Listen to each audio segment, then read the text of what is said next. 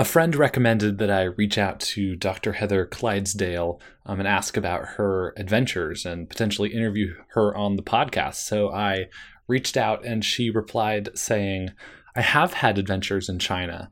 My research of third century tombs in the far west of China takes me to remote places, some epic landscapes, and deep underground to multi chambered tombs, some with bats and mummies. So I needed to find out more, and you're going to hear the results of these fascinating adventures in today's conversation.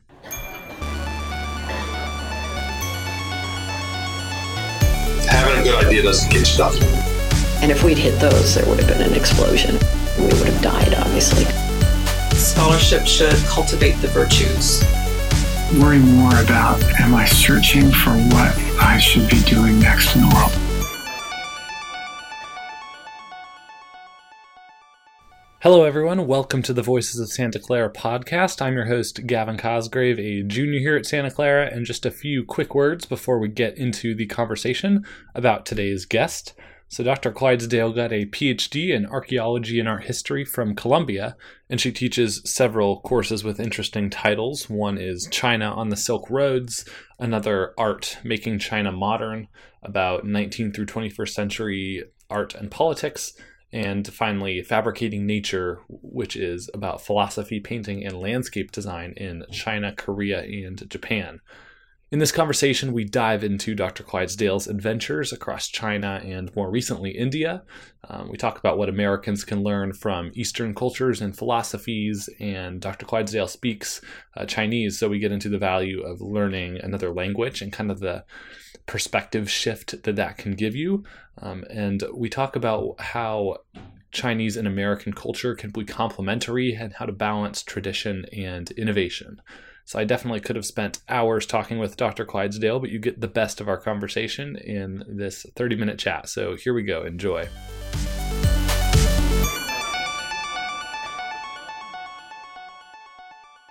What were those adventures? Well, um, yeah, China Adventures can kind of keep you keep you going for life with the stories. Um, I started out taking Chinese as a college student, and then I went for a year to Beijing University, which was one year after the Tiananmen massacre. And um, so I was there for a whole year. And of course, back in those days, we could only make very um, crackly phone calls that were planned back home, or we'd send long letters that sometimes would make it, sometimes would not. Sometimes we'd get care packages with the wrappers of things that our parents had sent to us, um, but the M and M's or whatever taken out. um, so it was a year where I was really on my on my own in Beijing and at the university. Um, so I would take off with a roommate. She was there the first semester. We would go every weekend. She was very intrepid. Um, different places. So we went and we climbed Taishan, um, which is a, a very tall sacred mountain. Seven thousand steps up and we climbed it at night. Um, and then we went one time to um, Inner Mongolia was our plan for National Day, and so two of the guys, um, American guys, asked to come with us. One of whom was from New Jersey and had never left New Jersey, and we told him he could, but he couldn't bring his hair gel or his cologne. Um, which of course he, he did. We found them on the trip. But um, so we went to Inner Mongolia. We got on the wrong train. Our Chinese was terrible at the time, and we got on the wrong train and we were headed for the border, like leaving China. And so people had us get off at the last stop before hitting the border to Outer Mongolia, and we we thought we'd stay there. So we found a place that would accept foreigners and. Um, then as we started going through the town, everyone knew like that we were there. They're like, "Oh, you're the foreigners that just arrived," and and they said, "Aren't you coming to the wedding?" And we like, well, okay, yeah, we'll come to the wedding. So we went to the wedding um, around noon that day. I think we'd arrived at six in the morning, and by noon we were at a wedding, seated at the groom's table, um, drinking baijiu, which is the very, very strong Chinese alcohol, as well as mungu cha, the yak's milk tea, which comes in large bowls. And um, at that time, I didn't realize that the etiquette is if you if you don't want more of something, you don't finish it. And I thought I needed to be polite, so I finished a whole bowl of this yak's milk tea, which subsequently I've come to love, but at the time I did not appreciate. And I set down my bowl, and then next thing I know, it's filled up to the top again. So I thought, okay, I'll drink this one too. And I think I went through three bowls before I finally could not do it any longer. Um, so that was a great, great experience. It was really, really fun. Um, and then on the way back, we had kind of the opposite end of the pendulum. We got um, arrested in a town. It didn't foreigners were not supposed to um, be there. There was closed towns and open towns, and um, it, we were supposed to change trains, but it was a closed town, so we were um, kind of put under this house arrest in the in the train station and uh, escorted with armed guard um, to put us on the train back to Beijing. Um, so that was the first like really fun big adventure I had. Later that year, I went way down to I had a month by myself. Everyone else was going back to the states, um, either permanently or for the break, and I didn't I didn't have money to do that. So I went backpacking down in Yunnan province, um, down, which borders Vietnam and Laos and Tibet, and that was really cool. And then um, after that, when I went to grad school, I got interested in tombs way out in the west part of China, up in the northwest, in a place called Gansu province. And so that's the western end of the Great Wall. I think there was what I hear was a fairly bad movie with Matt Damon that featured it, but it, it probably had a lot of that same landscape. I should I should watch that movie. Um, and so that's where my the core of my research is. I've been out further. Um, China extends on a very long way after that to the province of Xinjiang, which is um, most of the people there are Muslim Uyghurs, um, and it goes out to Pakistan. And I've been out to the border of Pakistan, but um, most of my research focuses on Gansu province. So that's where the tombs and the mummies come come in. gotcha. So, so the first adventure part was when you were in college, yeah. under, undergraduate, uh-huh. and then did that like well, what did you think you wanted to do with your career at that point in your life or, or after visiting or studying in china? I knew i wanted i mean that was the day where everyone was taking the humanities and you didn't have to decide so early or you didn't have to be so um, um, kind of transactional about taking business or marketing degrees. Um, so I, I, loved art history and um, I I loved my Chinese classes. I mean, after my experience in China, I really had to think, and I think everyone who studies Chinese comes to that point um, where you either are going to work very hard to be mediocre or you're going to give it up. You just you you don't excel at it when you start at 18 in the way you might have excelled at Italian or something else. Um, so you I think most people give it up. They mm. just realize it's it's too much of an investment. And I think it was one of the first things that I really loved that I wasn't naturally good at. That's not to say I was naturally good at so many things. I would just gravitate towards the things I was naturally good at and would quickly give up the things I wasn't. And I think Chinese was the thing that I um, committed to in a way that it was interesting enough to me. The language, um, the way it makes me see something from a completely different perspective that it was worth the the pain of learning it and the long hours of sitting down and, struggling through translations or struggling with pronunciation, um, that kind of that kind of thing. Yeah, that's you know you, you, hear all kinds of research about how like learning new languages can help you.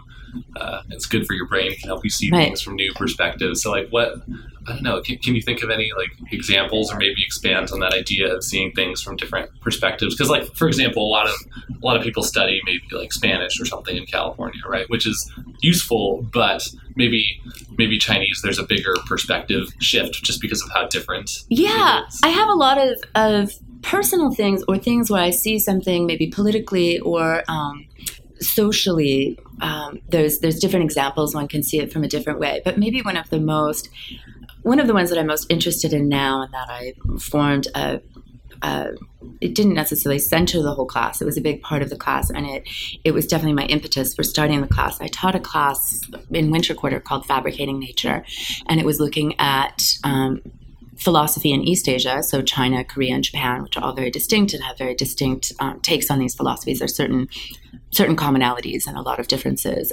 The impetus for it was looking at Neo Confucianism and um, which is a really vibrant system of thought. It definitely was um, the seminal philosophy in China from, well, Confucianism was from um, the year about 200 BCE, and then Neo Confucianism comes up about 1000, 1100 um, CE. So it's been a very organizing force, and then it influences Korea and Japan in different ways. They have their own take on it. But um, it has this view of nature as being um, much more powerful than people, but people are a part of it. You're embedded within the natural forces, but it also gives people a great sense of agency. You're not just at the whims of these um, fluctuations of nature. When people act in a moral way or virtuously, um, you can bring the cosmic forces into alignment and society will prosper. And I think this is a really interesting idea, especially today. It can sometimes dissolve into a little bit of hocus pocus where, um, you know, if there's earthquakes, the government gets blamed. Um, but these days, with fracking, maybe the government should be responsible for some earthquakes or things like climate change um, or the, the fires in Santa Rosa, you know, where, where permits given, with building taking place where it shouldn't have been, where people, um, you know, where their evacuation plans set in place. Those are all government responsibilities. And so this idea that chaos can ensue in the environment if um, everyone is not doing their role at every level of society, I think resonates today. And that's why I wanted to teach that that course and um, think about philosophies like Taoism, Buddhism, uh, Shintoism, and how that um, how they can be applicable and resonate in today's world. Yeah, yeah. Are, are there any other examples you can think of of things that people in the United States could learn from these Eastern philosophies or traditions or countries that you've been to and studied? There's a lot to learn. Actually, with China, I feel like there's a natural it's kind of cool. The Chinese culture and American culture is um, very complementary in a way, I find, at least for what it's brought to my life, but I also think on a larger level. For instance, China has this, you know, 5,000 years of history. It's the um, its language system is the longest one in continuous use in the world. Um, and uh, this kind of longest continuous civilization. Um, so there's there's a strong emphasis on tradition and american culture is all about disruption and change and everything new all the time. And i think that putting those together you actually see that looking back to tradition and i feel so strongly about this looking back to history looking back to tradition is what can make you creative. It's very hard to be creative in a vacuum. You're usually just flailing and maybe your ideas are not that good. But when you have 5000 years of history to draw upon whether that's um, anything as simple as writing a Chinese character, you have to follow the stroke order. It does take a lot of discipline. And both my kids learned Chinese from a very young age, but I would really struggle with them with their homework and um, make them do their characters according to the the stroke order, not just any way they wanted. But there's a, a certain um, power that comes from drawing upon and connecting with 5,000 years of writing when you do the character the right way. That's a great feeling of power. Um, I also think when one is thinking about personal liberty versus uh, more social responsibility. You can have a, a, really interesting way of approaching those issues if you're taking both a standard American view and a traditional Chinese view, if there is one, um, to to the table on that. Mm, yeah, yeah. And so you you're in you're in graduate school. You develop this interest in um, some of the what, what with the art history of, of China. So, kind of, what were the next what were the next steps for you? What were the types of things you were thinking about at that point in your life? Well, I was um, I went to New York for grad school. I'd never visited New York before, and I didn't know anybody there. But I got into Columbia, and um, once again, I didn't really have the money to go check it out beforehand, so I just went, and it was really great. I loved being in the city. I really loved New York City, and I was there for seven years. I met my husband there. Um, so I loved graduate school. The um, professors at Columbia, it can be kind of a dog eat dog world, that's for sure. But um, in East Asian art history, the Japanese art history professor and Chinese art history professor um, really brought that whole group together. My friends from graduate school are still some of my closest friends, and um, the professors, the relationship with them was really great. Um, and so I, I, really loved graduate school, but then one of my, of my, of my advisors left right as I was um, getting right after I finished my oral exams and was getting into my dissertation. And I think maybe I'd gone to graduate school right from college and it was like too much. I, I did, I just suddenly felt overwhelmed by the dissertation. And I went to go work at Asia Society doing educational projects and multimedia projects, which was really cool. Um, so that was in New York. And then my husband and I kind of got tired of the rat race in New York, and um, I was pregnant, and so we moved to Portland, Oregon, and I spent a long time being a stay-at-home mom, and then I um, really regretted giving up the uh, dissertation. So I I asked Columbia if I could come, you know, like come back remotely and finish it.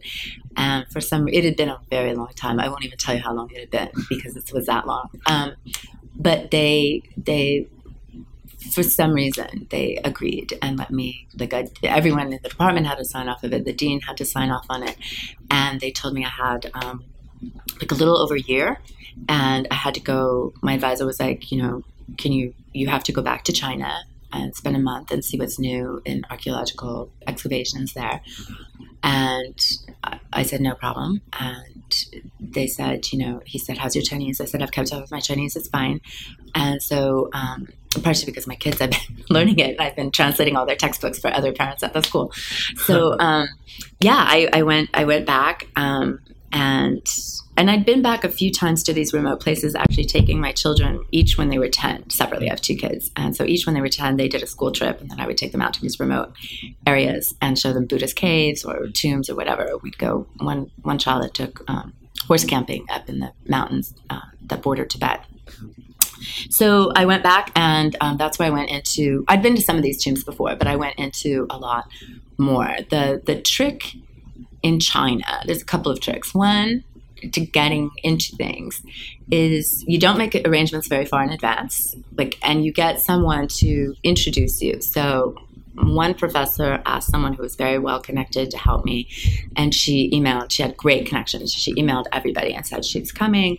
And the other thing that helped is that my name, Heather Clydesdale, obviously cannot translate into Chinese at all, and it would sound terrible if you tried. Um, so long ago, a teacher had given me a very traditional name. It's Ko Yishan. It's it's like jade coral. It's it's a very classic name. It doesn't sound at all foreign or derived, and so you know, when you sign that everything and you write your letters in Chinese, everyone thinks you're Chinese, and then you show up and it's it's too late to say no because you're there.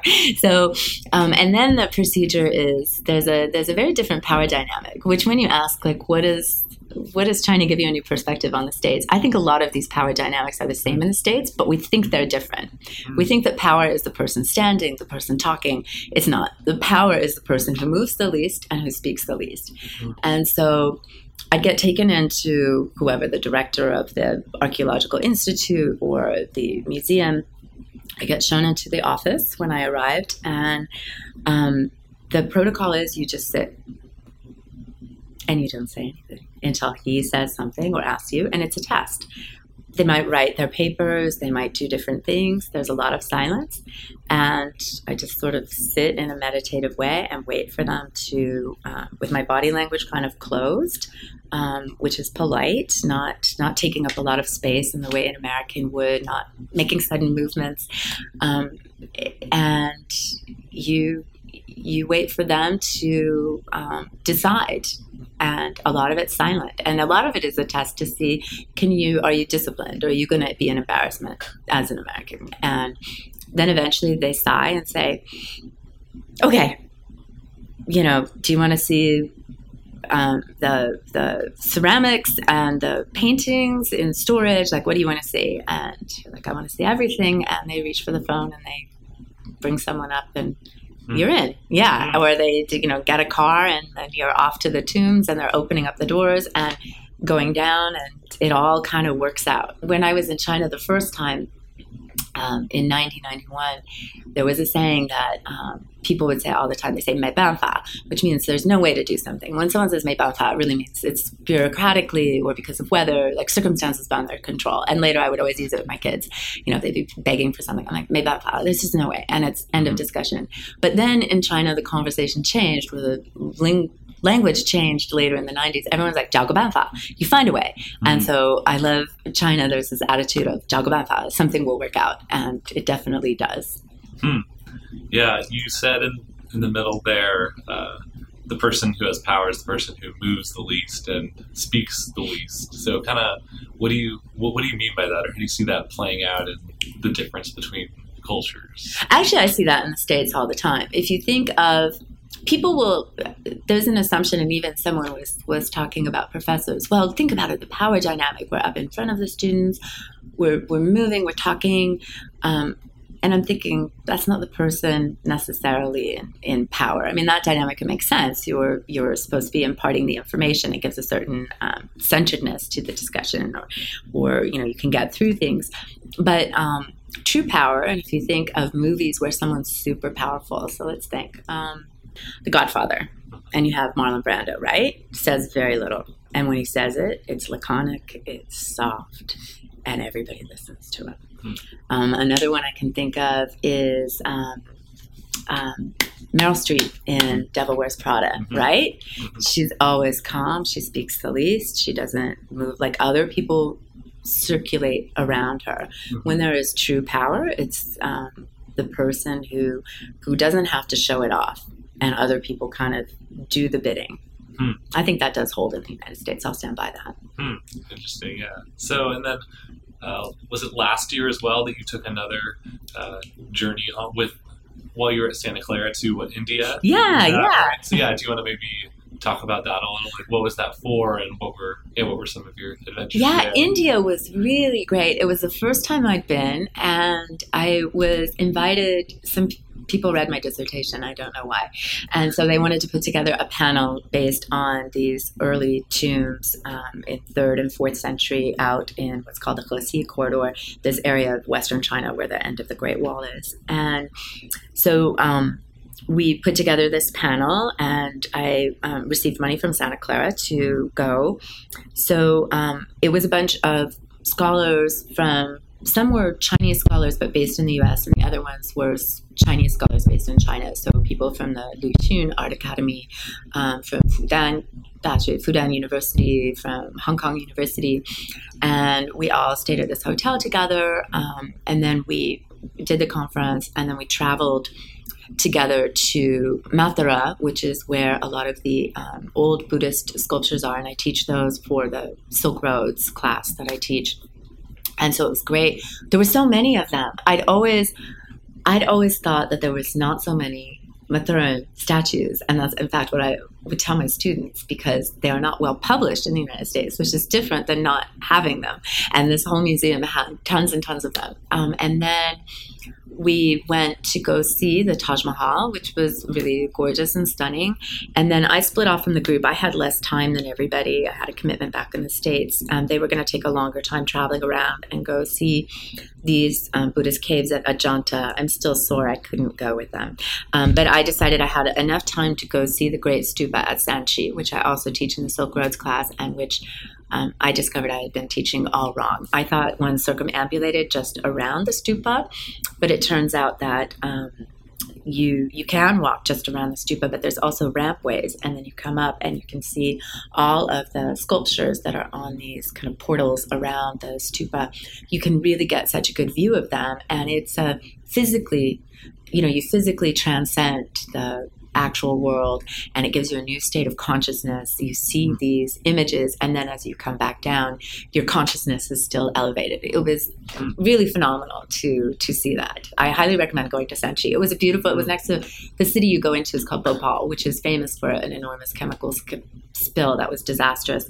Um, but in in i think it was the 1980s but it was a really lovely city uh, these big beautiful lakes and very vibrant. I i wish i had more time in bhopal Hmm. Yeah, yeah. Well, I will actually be in India about one month from today. Oh, so, really? yeah. Where, where are you In going? Bangalore. Yeah. Oh, that yeah, should so be that awesome. should have some time to travel to other places there as well. It So, just, I mean, I barely scratched the surface. It is so vibrant. Um, maybe one could say uh, India and Japan have, have been really interesting in being able to modernize with their culture Hmm. alongside and embedded within that. So it's just so interwoven. It's it's great. Yeah, I yeah. like it. What's taking you there? I'm doing a, a fellowship with the Miller Center for Social Entrepreneurship, so I'll be kind of working with a company there and doing a project. Super yeah. cool. yeah, I'm, I'm looking forward to it a lot. And I, I was in Bologna, Italy last fall, um, which was really was really cool to experience so many different cities and places in Europe. But I'm excited to get like more of a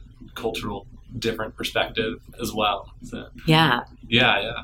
So when you are going into a culture that's uh, so different from uh, the United States, like China or or India? I guess like what what advice or what mindsets would you want to give to someone who's gonna gonna travel into those places? Like, what's the best way to both like experience the culture as an outsider, and how, how do you think about those type of things? I think really be polite and be receptive. So observe what are the codes of politeness. You might not recognizing that there are codes of politeness that you are both outside of the system, or people may assume you're outside of the system, but subtle clues can let them know that you're want to learn about that system, and then you will be introduced to it. So, China obviously is a fairly formal place. Um, there's a lot of back and forth and etiquette of guest and host. And what I've really learned um, going through these these little dances is how much it can ease a relationship. You know what's to be done. It takes away this anxiety about what you're supposed to say, what you're supposed to do. And there's these little reciprocities. And once you make one overture, people know that you understand there's a dance mm-hmm. and you understand maybe one step. Then they're very happy to include you and teach you that next step to this back and forth dance if you say the only dance is the dance you know, you're you're embarrassing from the beginning. You're embarrassing yourself. You're embarrassing to them. No one wants to deal with you. So um, observe how they do things, even things subtly like um, handing over your business card in China. You want to turn your name towards the other person, hand it with two hands, or a credit card. You know, watch how other people hand your card back to you, and do the same to them. Um, keep your body closer to you. Don't have your elbows way out. That kind of thing is there's just a different body language. And body language almost goes more than physical or than verbal language. Um, yeah and and it does it then you're on your way to really connecting um, with people. And uh, understand too that the rationale if people do tell you no they may have a rationale that they just can't explain because of the language barrier. Like in China, you might um, some people I was I was taking friends to go up Taishan, and we had to get tickets, and the um, ticket seller was trying to help me arrange to transfer trains um, so that we could get back to Tianjin where we were staying on time. And there was going to be a small fee for the platform fee for changing. And my friends were all going nuts that, oh, but this is a different price. It's a different, you know. And I was like, just hold on. There's a rationale, and you you have to understand that. Another time, I heard a foreigner arguing with someone. It was a very small little hostel near Tibet, and they were arguing that how come they couldn't go in the room and yet and the person said well someone's having a shower in there and i was like why is someone having a shower in my room like we the room must be taken by someone and they just don't understand that the people who live there like they use they don't have their own showers they mm-hmm. use the showers it it makes perfect sense in china like it just makes sense so what doesn't make sense to you, don't assume doesn't make sense to them. And maybe they just can't explain that to you. Yeah, yeah. Are there any future adventures you would love to go on? Or like it seems like you've been so many places. It. Like what's next? And what's next? I loved. I went to a place last time in China called Qinghai, which is it's the Qinghai Tibetan Plateau. Um, so a very high plateau that it shares with Tibet, and that was really really cool. I want to go back and maybe find a research project um, there.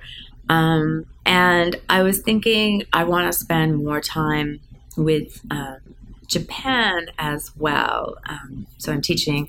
I wanted to kind of reconnect with Japan, and I decided to teach a course this quarter called From Emaki to Manga on storytelling in Japanese art. Um, but yeah, I, I, I kind of maybe want to seek out a project there. And I really want to go.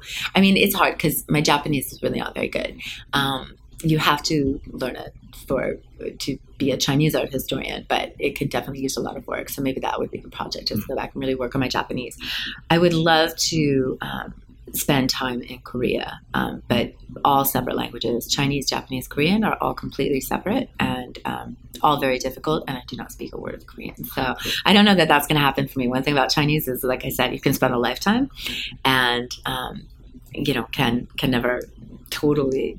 Um, there's always much more to learn. It's very humbling. Yeah, yeah. yeah. Well, there's a couple shorter questions I like to ask okay. at the end of interviews. So, maybe first of all, what piece of advice would you give to a first year student coming into Santa Clara? Um, work on your writing, and definitely take every writing um, assignment as an opportunity to um, to better your writing because anything in life you're going to have to learn you know your writing skill is going to be the way you present your projects to clients you present yourself to um, as a job candidate um, if you're giving a toast at a wedding like writing skills will come in very very helpful um, and be really critical of yourself and demand that your professors be critical of you really in that in that regard.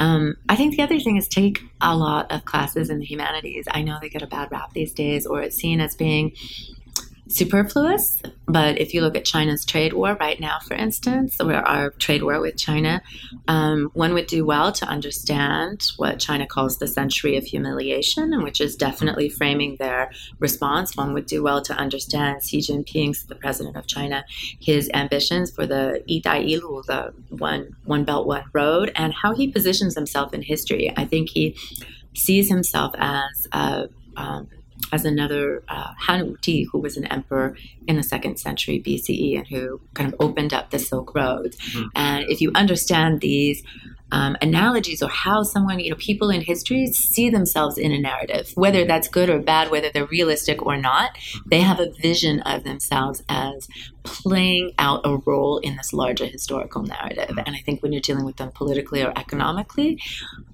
you can uh, you're on much surer footing if you understand how they see themselves within that historical narrative. Hmm. Yeah, that's really interesting. And then maybe on a on a broader scale, if you could send a message to everyone in the United States, what would you want to say? Um, wow, a message to everyone in the United States.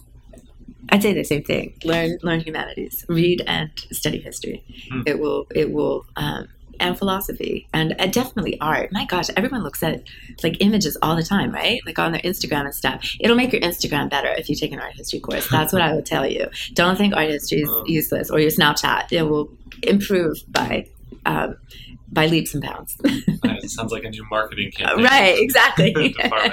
and finally, what does an ideal Saturday look like for you?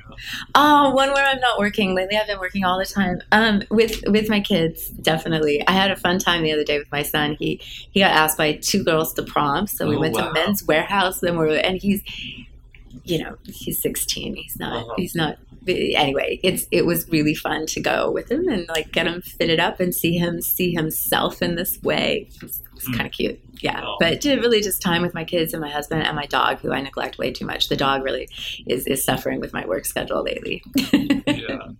Well, thank you so much for doing this interview. My pleasure. Thank you.